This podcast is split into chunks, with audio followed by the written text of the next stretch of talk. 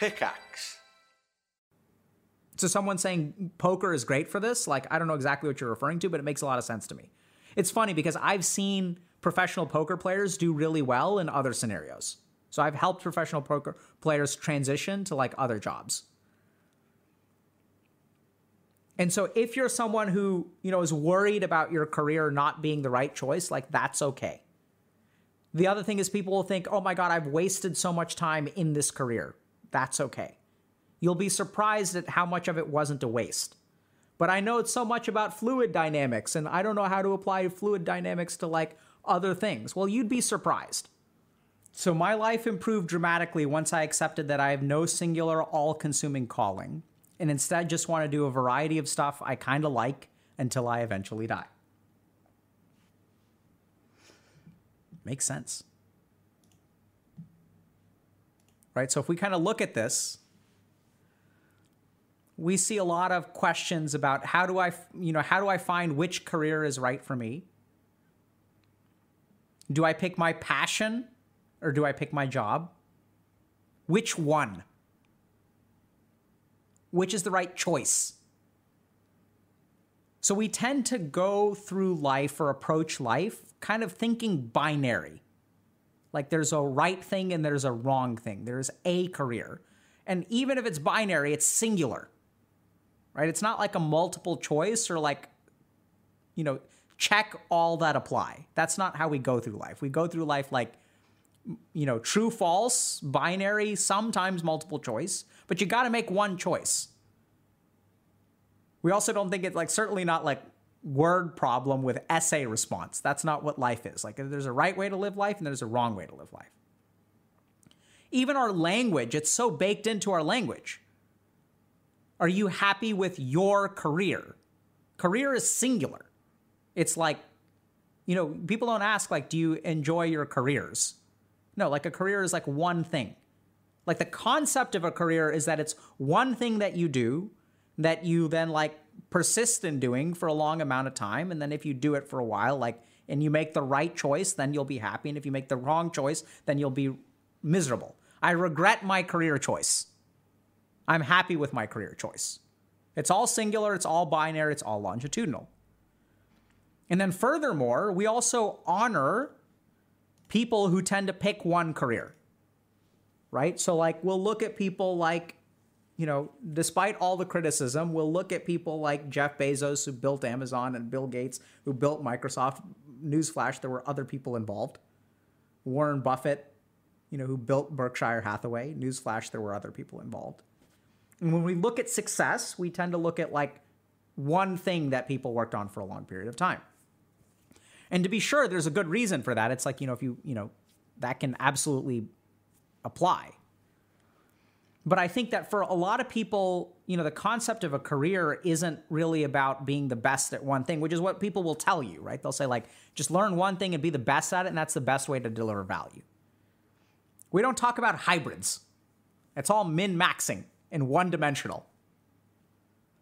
But I think that there are some people who have the temperament for not doing one thing their entire life. And in fact, the way they can be the most successful is to do like a plethora of things over time. And they will bring their experience from each of these things to something else. And I say this as someone who is that way, right? So, and this is where, like, I learned this from kind of the concept of Ayurveda, which, by the way, I know we've kind of steered clear of. So I'm going to share a little bit about that now.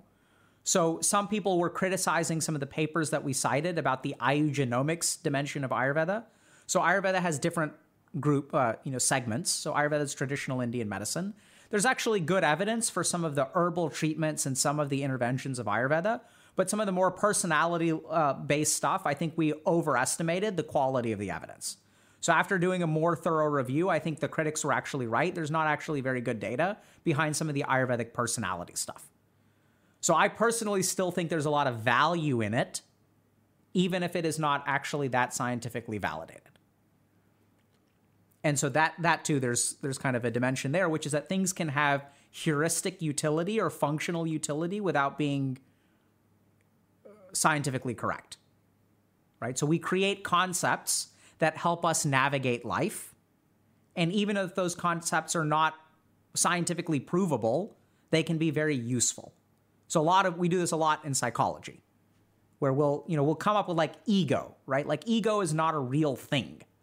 You cannot biopsy the ego, you can't detect the ego on an MRI.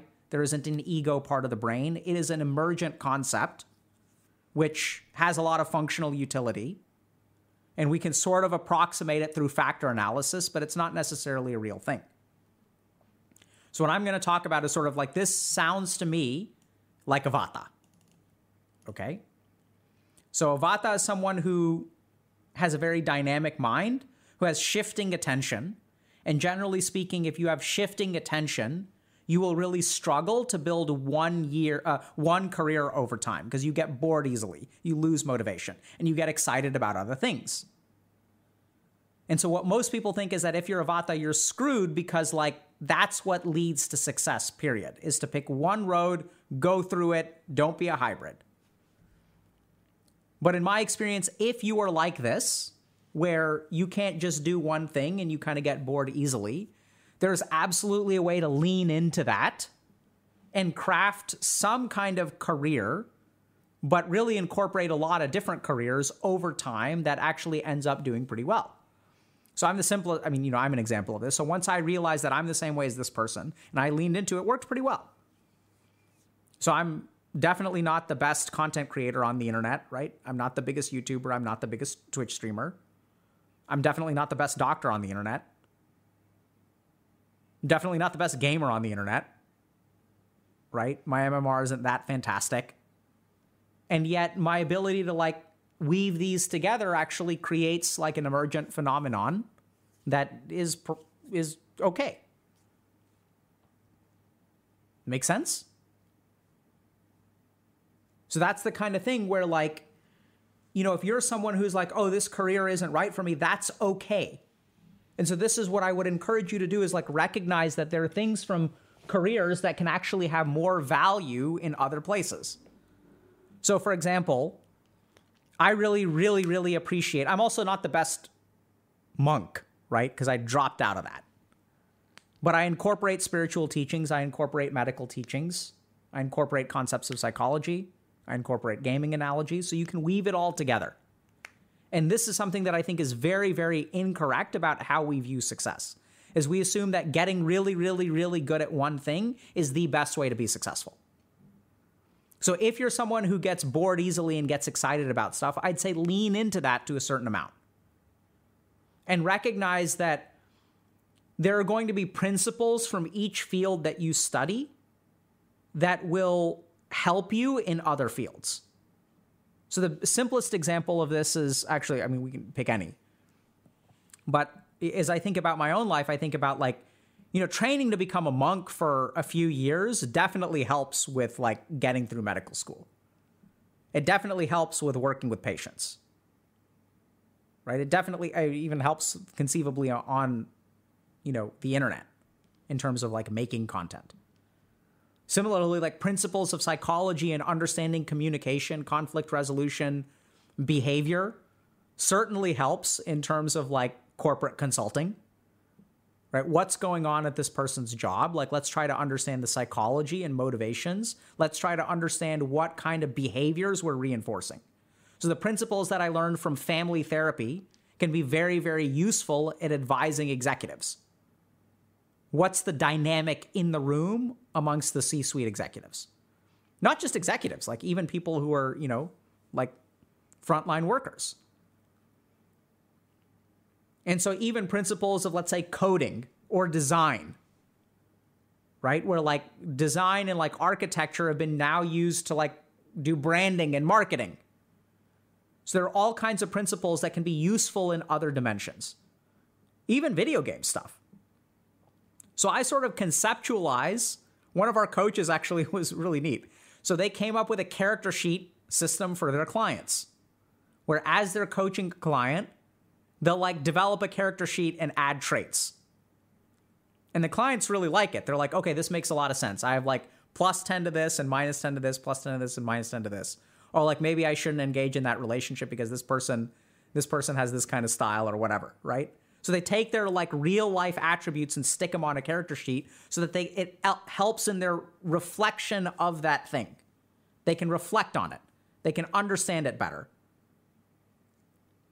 Real life character sheet. Right? So like even playing games can be useful in coaching. Like it's interesting. So the first thing is that if you're someone who gets bored easily, that's okay. You're not doomed to failure. Lean into it. Couple of really, really important points, though, about structuring this. The first is that generally speaking, you want to cycle back around to your interests. And what do I mean by that? If you get bored of thing A, move to thing B. If you get bored of thing B, move to thing C. If you get bored of thing C, see if you can cycle back to A. Because if you continue making changes, if you dig 60 holes that are one foot deep, you're never going to hit water. But if you have four or five holes that you can dig 10 feet deep, you may hit water. And not only that, if you dig one hole 60 feet deep, you may not hit water. It may actually be a more advantageous situation to dig five holes 10 feet deep. Y'all see that? What if there's just no water down there? And you've invested 60 feet into it. So, in that way, you can actually outperform people who are like dedicated in one direction. It's like I am an I am a mattress salesman at a retail store, and this is what I've devoted my entire life to. I'm going to be the best mattress salesman in the world. And then COVID hits. And then these online retailers hit. And I've over specialized in bread and weakness. Right? Ghost in the Shell reference. It's true. Over specialize in breed and weakness. And so this is where, like, you know, it's okay to not do one thing your entire life. Don't get locked into it. Right? So you can do something for a little while, and if you don't like it, that's okay. I think it's okay to switch. You don't have to beat yourself up over it. But remember that everything that you do, you can learn something from, and you can carry something with you. If you're working retail for a year and you're dealing with Karens every day, you're now going to be like skilled at dealing with Karens. And maybe at your next job as a developer, you're going to have a Karen for a boss. And whereas all of your colleagues are going to be frustrated, you are an expert at dealing with Karens. So you can handle it. Because the truth is that a lot of what makes people successful at work is not the actual like work, right? Half of it is the work and half of it is like all this interpersonal human stuff or internal stuff. It's like stuff like work ethic, organization, prioritization, communication, conflict resolution. You can work on all that in all these different scenarios. Right? So, like, there are even things where, for example, like I remember I was working at um, a residential addiction treatment facility, and the staff was really, really stressed out at rounds. So, rounds is when you sit down and you kind of discuss plans for the patients and stuff like that, talk to the patient sometimes, depending on how you round. And so we started every day with a meditation. It's like, hey, like I know this week has been tough. We've got a couple of really hard patients. Let's like start with a meditation and then we'll get into rounds. So, you know, there are some people that spent four years doing research and getting publications before they went to medical school. I spent some time in India. You can carry it with you. So you don't need a career that is just one dimensional. Whatever you do, you can carry with you, carry it forward and recognize that you may actually have advantages against people who have spent their entire life in that career. I really understood this when I went to the GDC conference and I talked to all these like programmers and developers and like people who are designing games. There's so much to be gained from like understanding psychological perspectives. Right? We were even talking about so I gave a talk about reducing toxicity and there's like basic stuff about behavioral reinforcement that I think the developers haven't really understood. And it's what's actually really amazing is how much developers have understood about player behavior without any kind of formal training. They've gotten so far without formal training. They're brilliant. And they like they're doing it blind. Right? So someone saying poker is great for this, like I don't know exactly what you're referring to, but it makes a lot of sense to me. It's funny because I've seen professional poker players do really well in other scenarios. So I've helped professional poker players transition to like other jobs. And so if you're someone who, you know, is worried about your career not being the right choice, like that's okay. The other thing is people will think, "Oh my god, I've wasted so much time in this career." That's okay. You'll be surprised at how much of it wasn't a waste. But I know so much about fluid dynamics and I don't know how to apply fluid dynamics to like other things. Well, you'd be surprised. Right? And so like it's not too late to switch. There are a lot of things that will carry over, things like work work ethic, interpersonal dynamics, the ability to stick with something for a long period of time. You know, you're an engineer and someone's like, "Why would we hire you? You've been doing 10 years of like fluid dynamic stuff at a sewage plant." And you're like, "Well, I'm I'm very detail uh, oriented. You know, there's like some technical skills that I need to learn, but I'm happy to learn those. I have a strong work ethic. And frankly, I've wanted to leave the job for 2 or 3 years, but I'm not a quitter."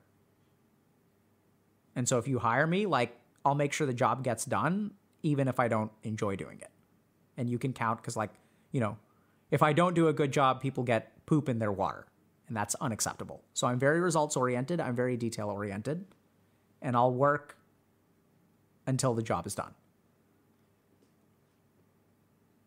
Right? So someone's saying, oh, Vanya's saying, I'm good at handling shit. yeah, absolutely. Right? You say that in an interview. Why should you hire me?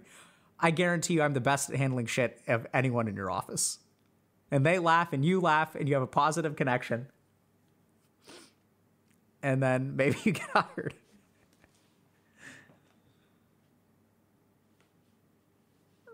Yeah, so like, oh, but even if what you say is to 80 plus percent is going to waste, who cares? How much do you really need? So let me ask y'all something. If you get a job, right? If you do start doing something, and you say, oh, but 80% of it is waste. Like, how much do you really get from the experience? Like, if I do a job for two years versus 10 years, how much additional work or additional gain do I get from the eight years? Think about it, right? Think about it critically.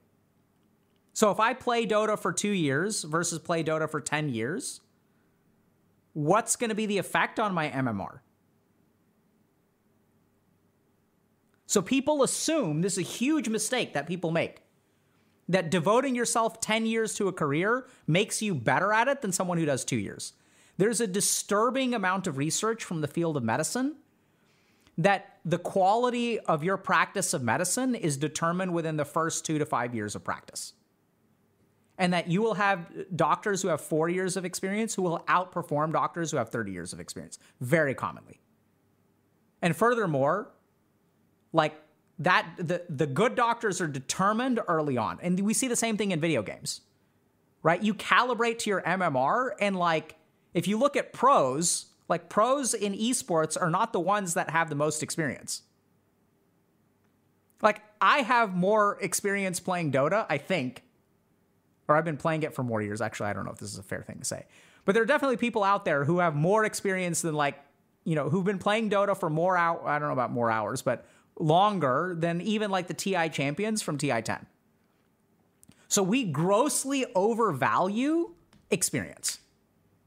They're like, oh my God, 80% of it is wasted. Like, who cares? You don't need 80% of it. All you need is 20%. So what it comes down to, uh oh. F? Okay. What it comes down to, what'd y'all hear? Was last thing?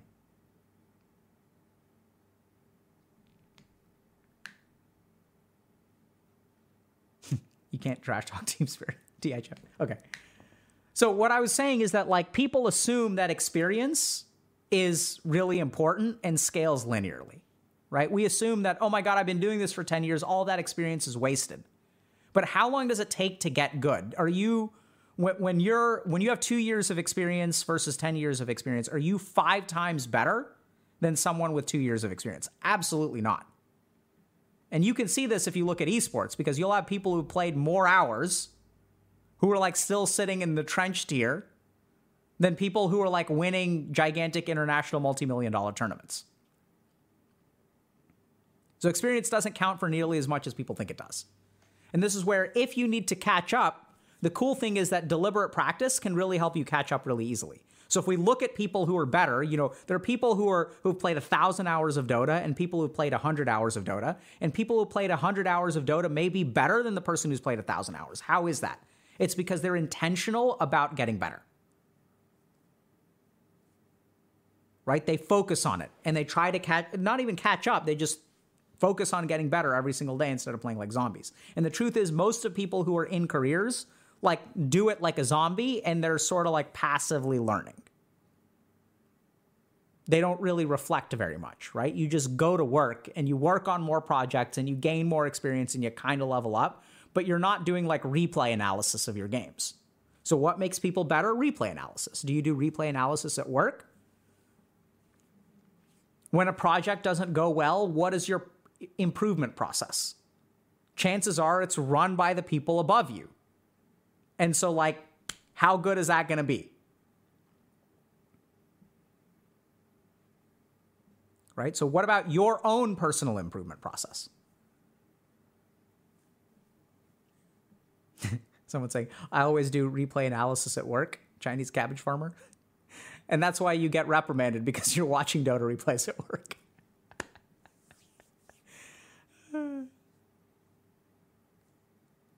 uh, catching up is always faster than you think. Right? So like people will say like, "Oh, I'm shifting careers, I'm starting behind." I start I finished medical school at the age of 32.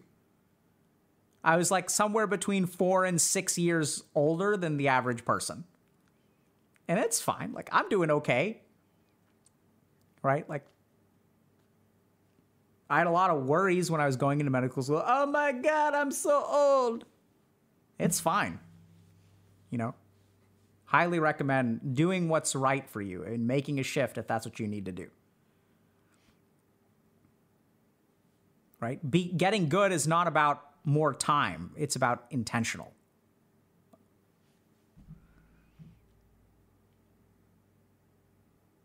I wish we could have an interview of, of 20s Dr. K. My friend, y'all have had tons of interviews with 20s Dr. K. The people that we bring on stream, half of them are 20s Dr. K. Right? That's how we pick them. You want to have an interview with 20s Dr. K? Go talk to yourself in the mirror, depending on who you are. right? So it's okay. Like, if you're someone who has ultimately decided a career is not right for me, like, lean into it. You will be amazed at how much value you can bring to the table. Yeah, so for all, really, I, I think that the whole reason that this thing works and HG is a thing is because we're a lot more close to each other than we realize. And so lean into who you are, right? It doesn't, don't follow the formula for success because here's the biggest problem with the formula for success being the next Bill Gates or, or Jeff Bezos or whatever, right? Because we also have Elon Musk who is like, I'm gonna build a tunnel from San Francisco to LA. I'm gonna send a, a spaceship to the moon. I'm gonna stick a Wi Fi router on a satellite. I'm gonna buy Twitter. I'm gonna build electric car. I'm gonna build elect I'm gonna build battery. Right? It's like, what, man? Like, where's the focus? Right? So it's like everyone who's looking at careers is like, you know, we always look at these people who like pound away at one thing for 20 or 30 years and we assume that's the formula for success. It's not the formula for success. Here's the other big problem with the formula for success. The formula for success, all the success stories that we have, I know it sounds kind of weird, involve a person. But are you that person? Chances are you're not. And if you're not, what are the individual factors that go to that success? We look at their actions, but we don't look at the person. And so any formula for success that you follow that someone else gives you is going to work like it's going to be inefficient because it doesn't account for you. So if you're someone who like, you know, wants to be quote unquote successful, you know, and you have certain tendencies, you have certain stats you know, it's kind of like, you know, if you have a, a strength build in Elden Ring and you see a bunch of like people one-shotting things with as a mage, and you're like, I'm gonna pick up a staff and I'm gonna be like them. But you gotta play to your strengths, right? Like, what's your build? What's your nature? What are your temperaments? What do you like? What gets you to work the best? What makes you the most intrinsically motivated? It may not be doing the same thing day in and day out for 10 years. And this is where if you're worried about all the inefficiency loss and stuff like that, remember that people can do things. People can play a video game for 5,000 hours and still suck at it. So you can shift careers, and whether you do a good job or a bad job depends entirely on how much work you put in and how, how reflective you are. And when people say, when I say work, I don't mean just the hours. That's the other thing is people assume that more work means more hours. No, that's my whole point. You can play Dota for 5,000 hours and still suck. That person has put in a lot of hours, but they haven't put in a whole lot of work. That's why they suck. Right? It's even like I think it's Bill Gates or I forget who who said this, but it was saying like you're like, "Oh, but like I'm lazy." And it's like Bill Gates is like if you have a hard task, give it to a lazy person, they'll figure out how to do it the most efficiently. Even laziness can be an attribute that you can capitalize on. Right? someone's like, why should we hire you as a developer? Well, you can be like, I'm lazy. like, why is that an advantage? Because I design the best user interfaces, because I think about how to make things the easiest for myself all the time. That actually excites me, and I will actually be motivated to do that. And then they're like confused. The guy says he's lazy. should I hire him or should I not hire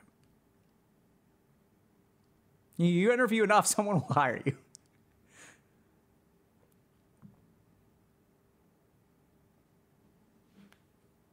Okay? All right, shall we meditate? Is there a such thing as a, like a meditation induced psychosis? Absolutely. We've like shared papers on that. You just do a Google Scholar search for it. Um, so let's meditate. So I was going to teach y'all something a little bit different today.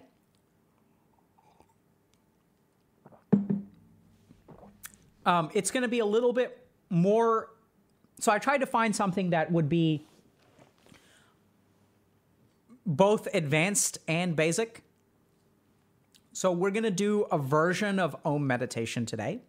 So for people who are relatively new to meditation, you can just do the basic Om but for people who have been practicing for a while, because we have our month of meditation still going on on Discord, um, you can go ahead and and uh, like do sort of the advanced level of it. Okay.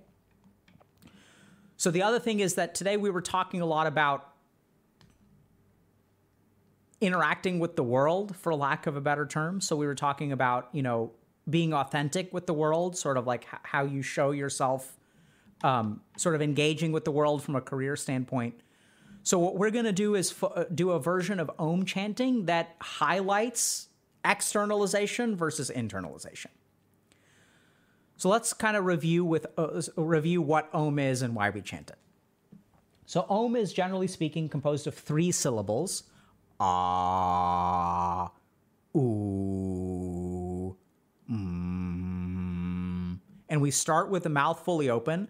Uh, go to middle open. Ooh, mm. That's how we chant Om, okay? So what we'll do when we chant Om is we'll do five breaths or nine breaths. You'll chant kind of five times, nine times, whatever, with your eyes closed. The other thing that we'll teach frequently about Om is that Om is about chanting is not about sound. It's about vibration. And what I mean by that is what, and I know that physics wise, the two can be the same thing. But what I'm talking about is your experience of the thing is not about here, it's about here. So, what I want you to focus on when you chant is the vibrations that you feel, not the sounds that you hear. Okay? That's why we'll chant with our eyes closed. So, for those of you who have not done Om, you can just start with that, right? So, we'll chant, when we chant together, we'll all practiced together, but where your attention is, is going to depend on whether you're more advanced or more experienced or less less experienced, less advanced, okay? So you can just focus on the vibrations and chant and that's like great, you'll get a lot of benefit from it. Now here's sort of the additional layer to it. If you've been chanting and if you've been focusing on vibration, what you'll notice is that there's a difference in where it vibrates. like where you feel the vibration for each sound. And what you'll sort of notice is that the ah projects something outward. Okay? And so you'll kind of feel like this vibration that's towards the upper part of your body, and it'll sort of feel like a projection outward. As you move to the ooh, you'll kind of notice that that sound is going to vibrate more around the throat.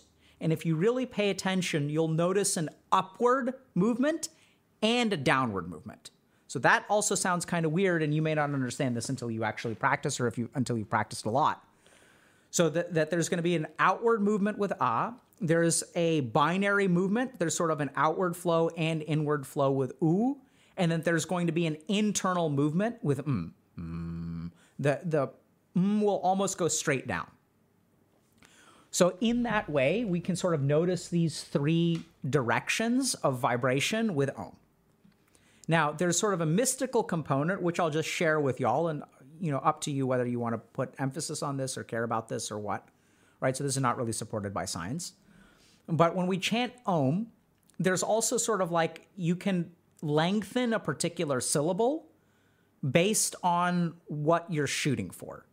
So if you want to create kind of an outward change, you can lengthen the ah. If you're trying to balance something between you and the outside world, you can focus on the oo.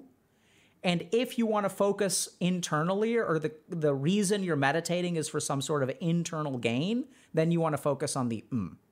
Okay? So we can go ah.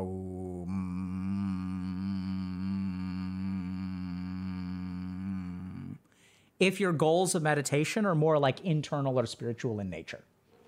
If your goals are more external, ah,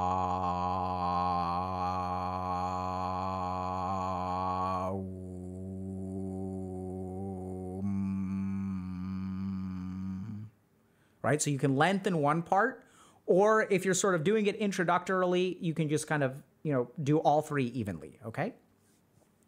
And then if you're sort of trying to balance something between you and the outside world, if you're kind of like, then you can focus on the the ooh. So ah.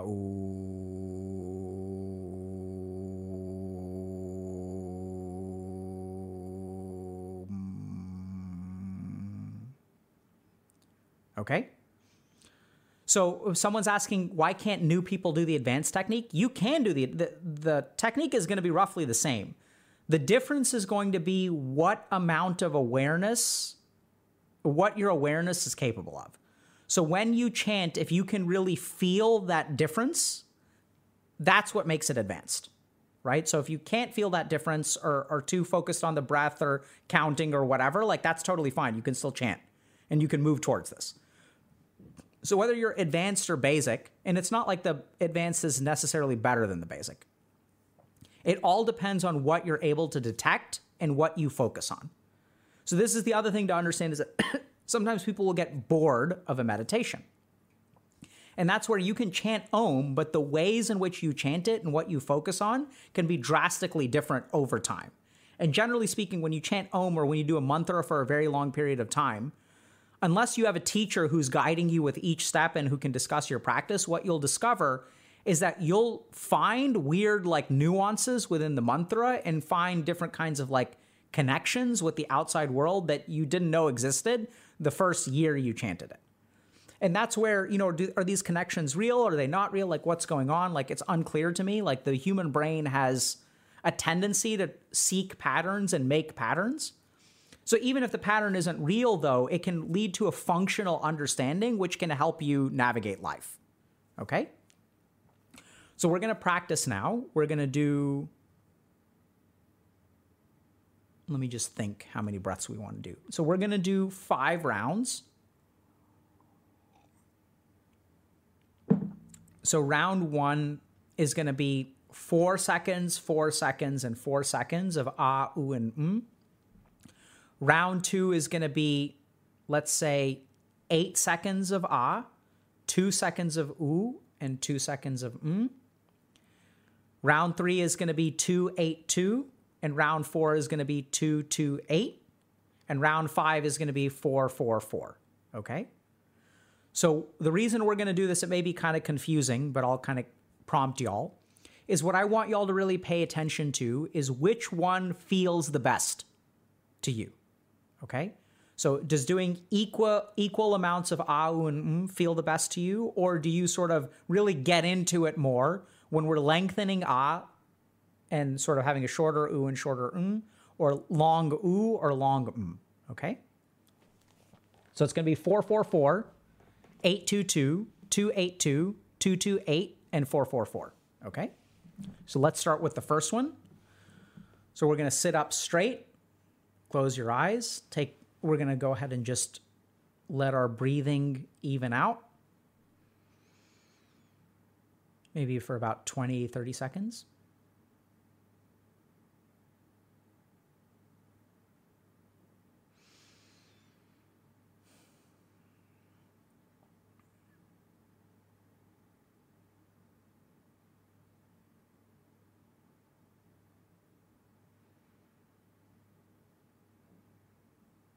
And now we'll begin with the 444. So take a deep breath in.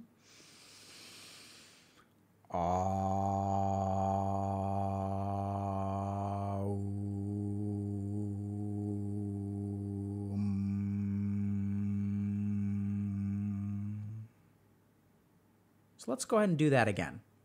So we're going to do, it's going to be closer to 555, I think. So deep breath in. Good.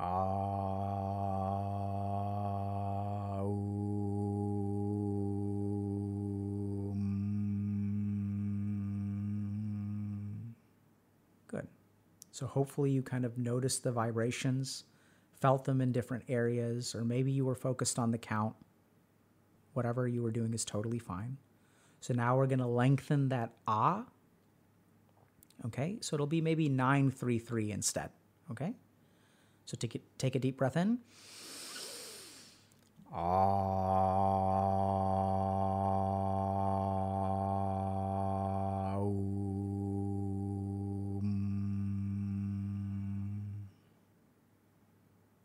We'll do that again. So 933. So really long nine, a uh, really long ah, ooh, and um. Okay. So deep breath in. Ah.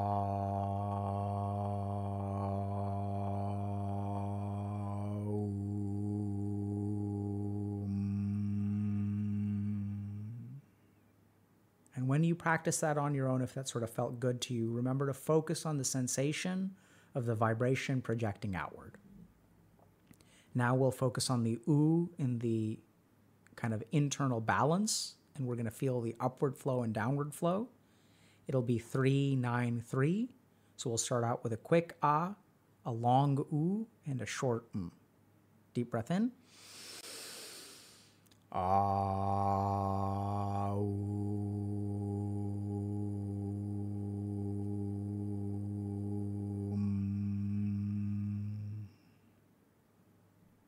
again.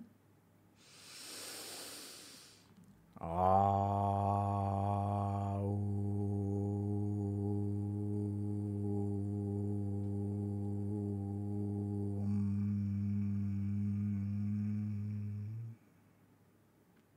And now we'll move on to the mm being the long part.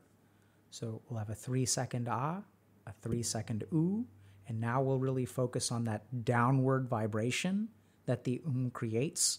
You're going to feel it deep within your chest and just focus on that sensation, okay? Deep breath in.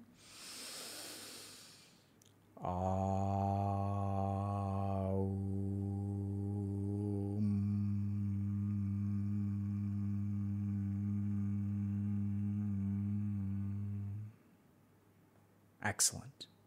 One more time. Three second ah, three second do, nine second. Deep breath in.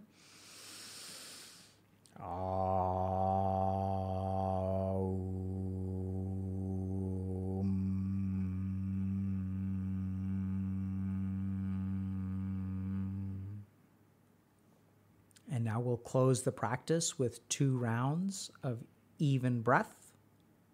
Five seconds, five seconds, five seconds. Deep breath in. And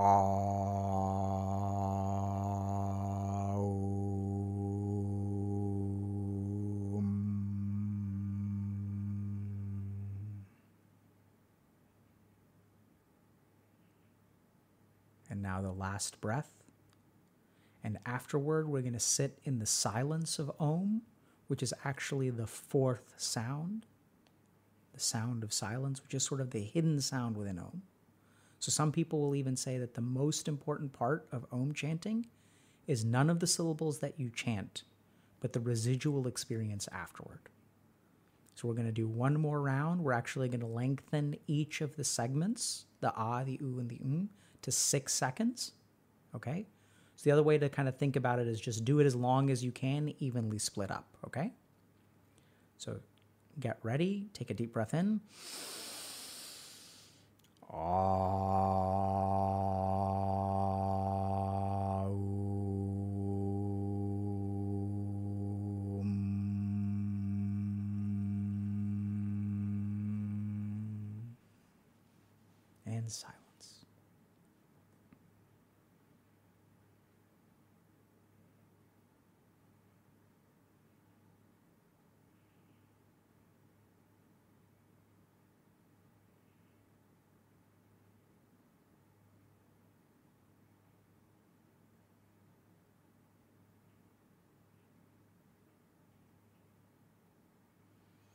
And that is how you live in the present.